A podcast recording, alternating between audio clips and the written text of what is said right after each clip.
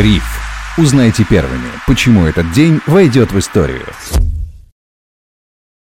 Всем привет, это спецвыпуск Бриф. Сегодня поговорим о вкладах. Меня зовут Сергей Чернов. На связи со мной главный редактор InvestFuture Федор Иванов. Федя, привет. Привет. У нас в гостях Игорь Алутин, управляющий директор проекта «Финуслуги Московской биржи». Игорь, здравствуйте, спасибо, что нашли время. Здравствуйте, спасибо, что пригласили. Игорь, а хочется в первую очередь спросить, насколько вы сами активный вкладчик? Знаете, я активный вкладчик. Более того, могу сказать, что буквально 30 минут назад я открыл вклад у меня вчера а, закончился вклад в одном банке, соответственно, пользуясь нашей удобной платформой, я действительно переоткрыл вклад уже в новом банке в, под более выгодные условия, которые действуют на текущий момент.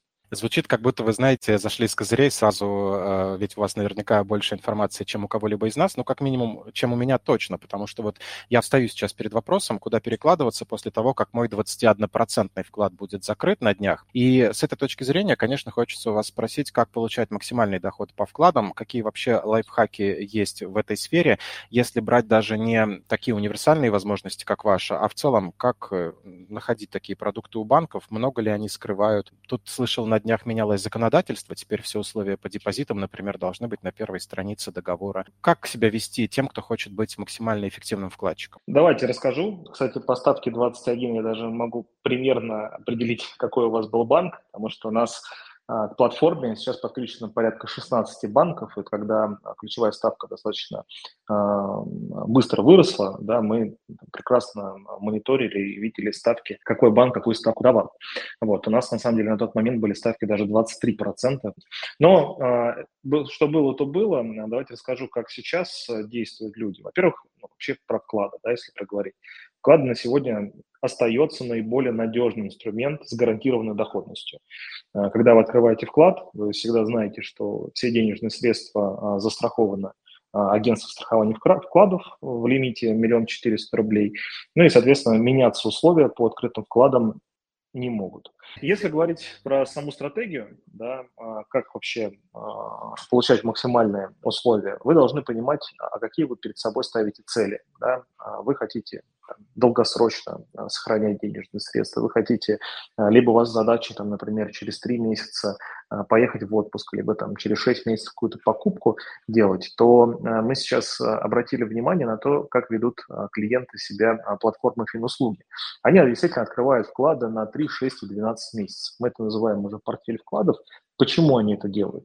А, Все очень просто. Да. Некоторые банки дают а, максимальную ставку на 3 месяца, а, в другом банке, например, дается ставка более высокая на 12 месяцев, в третьем банке ставки на 6 месяцев являются самыми высокими. И таким образом клиент в рамках одного личного кабинета может легко управлять нажатием буквально там, двух кнопок, открыть в каждом банке на 3, 6 и 12 месяцев получая максимальную выгоду. Тем самым он понимает, что он сможет э, закрыть свои задачи э, как краткосрочные, так и долгосрочные, и в целом получить максимальный доход. Очень хорошо, что инициатива э, правительства сейчас такая есть, что на первой странице вклада вы видите все условия, потому что мы прекрасно с вами знаем, что некоторые банки прибегают к маркетинговым активностям, а, рассказывая, что ставка по вкладу там достаточно высокая, при этом нужно соблюдать какие-то дополнительные условия. Но на платформе Финуслуги таких продуктов нет. У нас есть четко, а, обычно это называется ванильные условия, когда есть вклад, есть срок, есть ставка, никаких доп. условий. Если там заявлено, вот на текущий момент у нас максимальная ставка 10,5% годовых на платформе доступна, Банк Дом РФ ее предоставляет, то, а, собственно, такая ставка у вас будет действовать весь период времени. Спасибо, Игорь. А интересно, кстати, стало, э, а давайте попробуем проверить, угадали ли вы банк, в котором у меня был вклад под 21%. Но смотрите, на самом деле на тот момент 21% а, давал ВТБ, давал открытие, а, ну и, соответственно, ставки плюс ну, там, ниже топ-5 уже давали 22 и 23. Вот, из государственных банков она была чуть ниже. Не знаю, получилось, угу. нет? Ну, из тех двух, что вы назвали, нет, это не так. Э, банк другой, и эту ставку я получил только благодаря дополнительной подписке на услуги этого банка. Вот видите, а, дополнительная подписка вам давала там высокую ставку. Соответственно, вы несли определенные расходы, да, скорее всего, за то, что вы пользуетесь этой подпиской.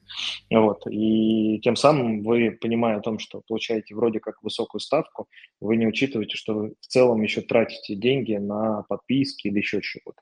Это понятно, я эту логику тоже, конечно, прослеживал, и, к счастью, я обладаю навыками финансовой грамотности, спасибо моей работе в Invest Future. Я, конечно, посчитал, что при той сумме, которую вложу, моя доходность будет а, выше, и подписка будет окупаться. Именно поэтому я на это пошел. Обычно я взвешиваю такие все за и против. А вот если говорить, э, раз уж вы начали немного про пользователей платформы, а, вы наверняка видите, как люди зарабатывают на вкладах. Можете проиллюстрировать какими-то кейсами из практики? До некоторой степени, конечно, они должны быть обезличенными. Насколько много денег они вкладывают на депозиты? Какой доход с этого имеют? Как эта история богатства разворачивается на ваших глазах? Ну, давайте на простом примере. Допустим, вот у клиента есть миллион рублей. Да? А, Причем, кстати, почему-то очень многие люди думают, что если у тебя много денег, тогда ты должен идти на депозит. Депозит – это на самом деле про а, накопление, да, про то, что даже если у тебя есть там и 10 тысяч рублей, и 100 тысяч рублей, ты можешь открыть депозит, и даже я бы, наверное, рекомендовал начать копить деньги, если у тебя там какая-то определенная сумма на текущий момент еще не скоплена. Но давайте простым примером, вот есть у вас миллион рублей, да, и как я уже там говорил, что э, вы должны для себя поставить какую-то цель. Для чего вы э, этот миллион рублей там размещаете, копите, на что-то вы копите. Да? И можно все очень просто. Там, если смотреть в периоде одного года, можно взять 1 миллион рублей, разбить на три ровные части, там, по 330 там, с копейками тысяч рублей. Да? А часть денег разместить в одном банке на три месяца, под, э, вот, если смотреть текущие ставки, там трехмесячные вклады, они 9,1%.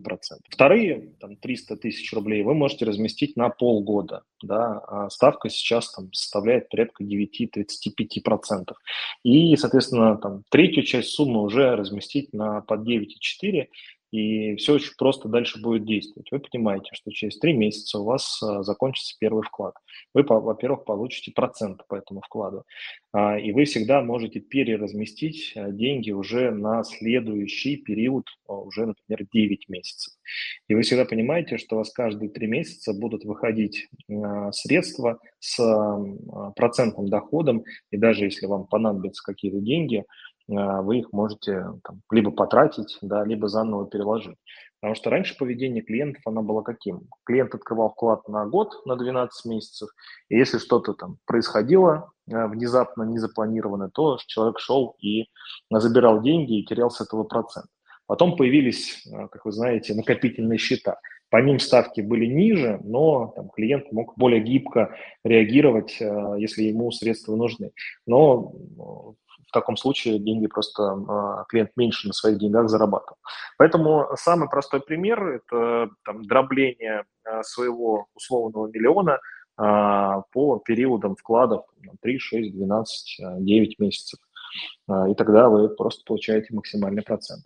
Вы рассказали такую весьма адекватную стратегию, но последние месяцы, понятное дело, у людей была паника. Кто-то поступал разумно, как Сережа, кто-то, возможно, поступал неразумно, покупали доллары по 120, продают их сейчас по 50 или, может быть, не продают.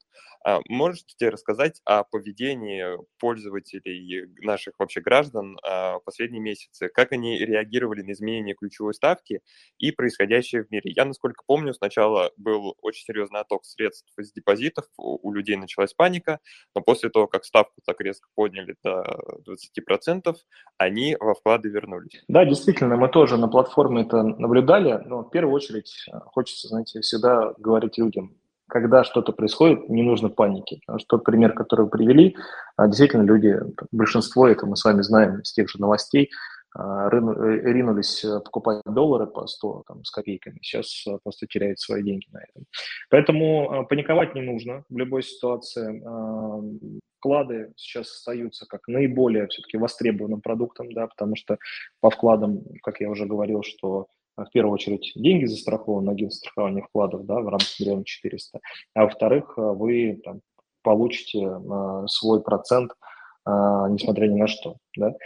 Вот. А второй момент, э, если говорить про поведение наших клиентов, то мы тоже увидели незначительный отток. У нас э, после того, э, когда рост ключевой ставки вырос, отток составил порядка 35%. Это как раз был там, февраль месяц, начало марта.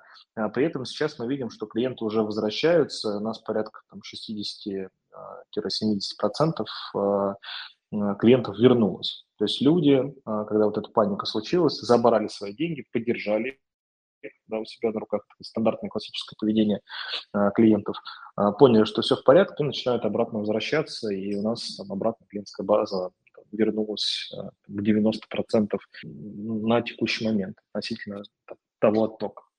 То есть а, какие-то а, 10% все-таки окончательно потеряли вот этот э, свое желание, свое доверие держать деньги в банк. Вы знаете, я бы сказал, что не то, что потеряли желание, многие же люди еще не только покупали доллары, но и начали покупать а, машины, квартиры, то есть те, совершать те покупки, которые они давно хотели, а, но не покупали. Поэтому люди просто там потратили эти денежные средства, и сейчас они просто начинают там, больше копить. Потому что мы, например, некоторые клиенты видим, что вот у них условно, давайте вот так говорю, условно лежал миллион рублей, а вернули они там порядка 300 тысяч. То есть, очевидно, значит, они какую-то часть денег просто потратили, а, при этом мы видим, что там каждый месяц клиенты начинают пополнять по небольшой сумме. Это означает, что они получают зарплату, и обратно а, вносит эту сумму а, денег на депозит, на счет, который им приносит деньги. Потому что а, все-таки такое сберегательное поведение клиентов, оно остается. Я думаю, что оно сейчас даже будет чуть выше, нежели чем до там, того кризиса, который там, сейчас начался. А вот вы как раз-таки затронули тему такого сберегательного поведения. Вообще в России такая классическая э, история про сбережение – это, конечно, иностранная валюта и э, недвижимость. В последнее время популяризовались акции, возможно, даже облигации. Э, и мне кажется, что вот в текущем контексте действительно обратно вернулась популярность вкладов. То есть вклады – это действительно такой третий классический инструмент наравне с иностранной валютой и недвижимостью. Но, э, по моему мнению, вклады всегда представляют как абсолютно безрисковые такие активы. Э, ну, не активы, а вложения. И актив, актив. Мне, мне лично это так не кажется. А вот можете рассказать, какие риски есть в вкладах? Почему нужно выбирать именно его, если нужно? А, ну, смотрите, если вот взять э, статистику, вот недавно McKinsey, а, кстати, в феврале месяце провели э, статистику, сравнили а, поведение клиентов э, в России да, с ну, населения России, сравнили с населением там, европейских, там, американских стран, то текущая статистика показывает, что у нас, у людей действительно деньги в активах такой недвижке, Э, хранятся больше э, в каких-то вкладах э, и так далее, то в Европе все, даже больше, наверное, в Америке, все наоборот. У людей, наоборот, деньги где-то находятся в инвестициях, да, в каких-то акциях, облигациях и так далее. И у нас прям разрыв, если сравнить к ВВП, то там порядка 10 Э, отношения. Это означает, что у нас все-таки действительно люди больше, э, больше сохраняют депозиты, свои деньги там, в депозитах, либо в какой-то недвижимости. Но нужно понимать, что как бы цена недвижимости, она ну, исторически всегда росла, да, поэтому, наверное, люди поэтому и стараются там, брать всевозможные ипотеки, покупать недвижимость, э, сдавать в аренду, да, и на этом зарабатывать.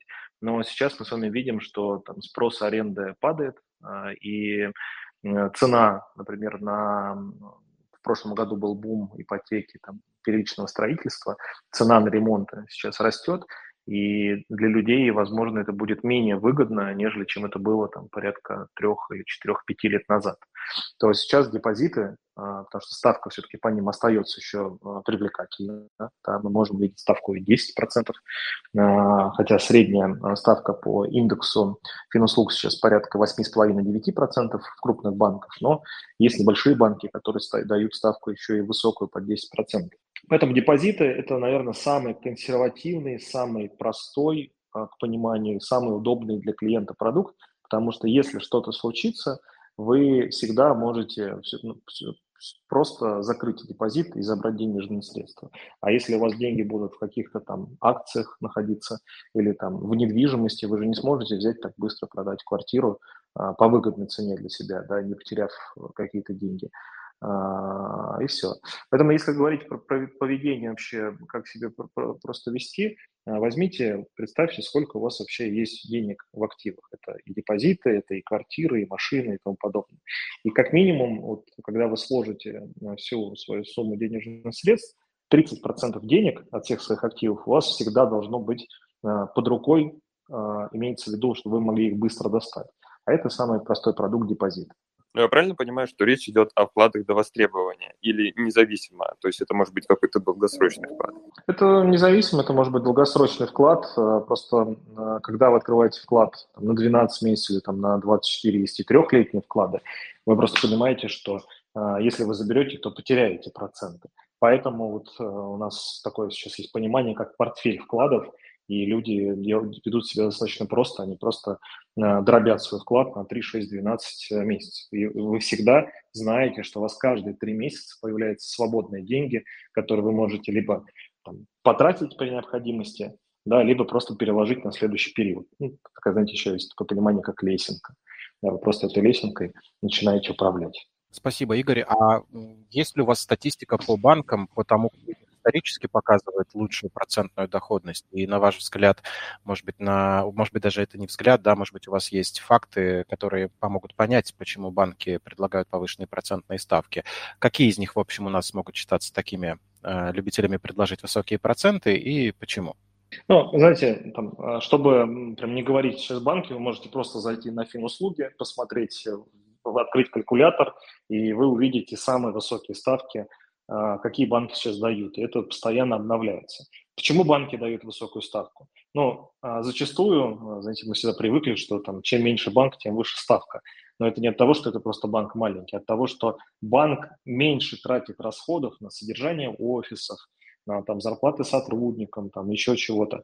И тем самым он ту маржу, которую там, крупнейшие банки тратят да, на поддержания всех этих э, расходов, а он просто перекладывает это в свои продукты. Поэтому появилась э, такая платформа, как Финуслуги, которая дает возможность в одном личном кабинете покупать, э, открывать вклады в тех банках, которые для вас раньше были либо неудобны, либо даже в вашем регионе этого банка не было, либо вы просто бы не поехали на другой конец Москвы, чтобы получить, открыть вклад в этом банке. Э, потому что ну, достаточно далеко ехать. Вот. А, сервис стал удобный, и людям стали доступны более высокие ставки. И вообще идея а, этого маркетплейса, а, он, кстати, создан при поддержке Банка России, Центрального банка, что данный маркетплейс решит доступность финансовых продуктов во всей нашей стране. Вот здесь интересно как раз спросить. Я зашел на вашу платформу, и увидел э, среди первых предложений один банк, о котором я, честно, по-моему, раньше и не слышал. К, к счастью, мне это нравится. Я вижу, что у этого банка есть отдельная страница. Я могу посмотреть на его рейтинг, на его участие в других рейтингах. И у меня родился вопрос о том, по какому алгоритму эти банки отбираются, или э, они перечислены все, у кого хорошие ставки. Потому что как раз-таки, особенно для людей из других регионов, может быть сложно сделать свой выбор, потому что они впервые увидели название банка, а у многих еще свежи в памяти воспоминания о том, э, как э, 90-х и намного позже банки по разным причинам прекращали свою работу. Как вы оцениваете банки, чьи продукты предлагаете? А, вот я вижу, есть рейтинг у конкретного. Если какой-то нижний порог, ниже которого вы банки не берете, например?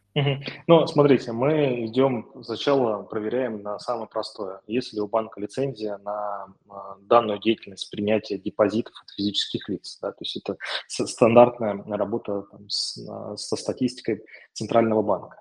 Второй момент мы проверяем на то, а, застрахов... участвует ли этот банк в системе страхования вкладов. Потому что даже не все банки а, в этом участвуют, должны это понимать.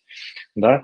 А, третий момент. У нас есть а, серьезная процедура комплайенса, отбора тех банков, которые мы на платформу проявляем. Мы смотрим на уровень достаточности капитала, мы смотрим на там, наличие собственных денежных средств, ну и то, там, какой рейтинг банк занимает. То есть если раньше там, банк в целом там, объем депозитов у них был небольшой, то мы более внимательно уже смотрим на э, нормативы банка более глубоко.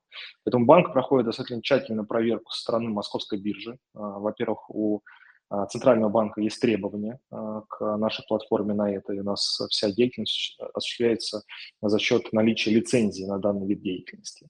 Вот. Но нужно понимать, если говорить про то, что тот банк, который у нас уже есть, это э, полная интеграция с банком происходит. То есть, когда вы открываете вклад на финуслугах, вы должны понимать, что этот вклад открывается в самом банке, и вы всегда можете прийти и в само отделение этого банка, увидеть этот вклад, зайти, например, в мобильное приложение, либо там, в ДБО, и этот вклад увидеть. И вы можете вкладом управлять как в финуслугах, так и там, в самом отделении этого банка.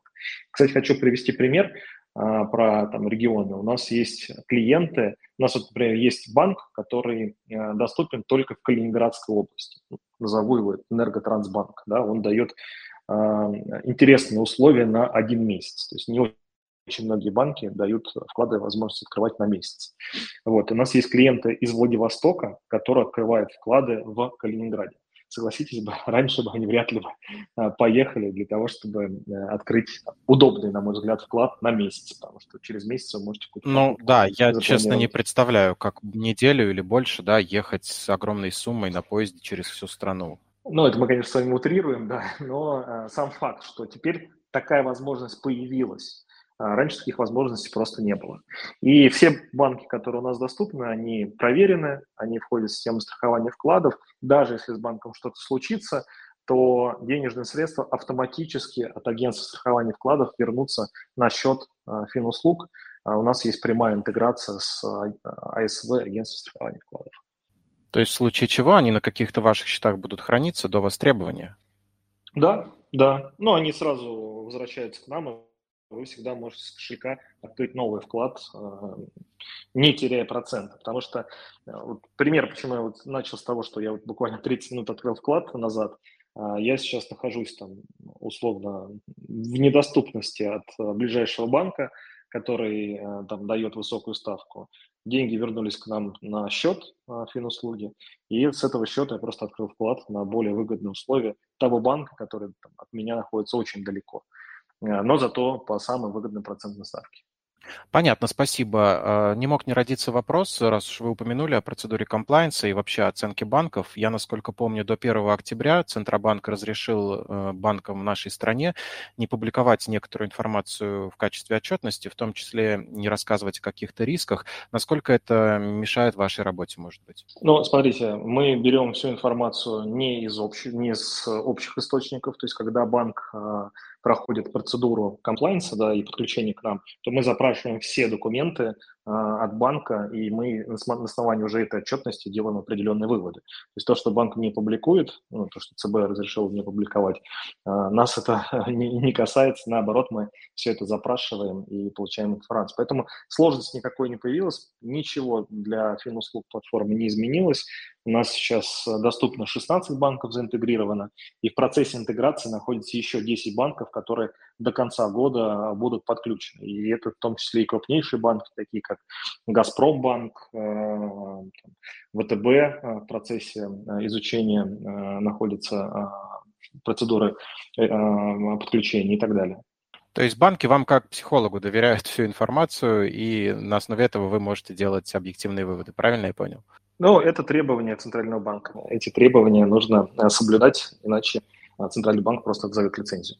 Потому что нас еще потом и Центральный банк еще проверяет, а, а соблюдаем ли мы все те требования, которые указаны в законодательстве. Звучит надежно. Спасибо вам, что рассказали. Напомню, у нас в гостях был Игорь Алутин, управляющий директор проекта Финуслуги Московской биржи. Игорь, спасибо еще раз, что нашли время. Спасибо большое вам, был рад вам рассказать. Со мной на связи сегодня был и помогал с вопросами главный редактор InvestFuture Федор Иванов. Федь, и тебе тоже большое спасибо. Да, благодарю гостя. Сереж, тебе спасибо, как всегда, все прекрасно провел. Спасибо всем, что нас слушали. Меня зовут Сергей Чернов. Хорошего настроения. Пока.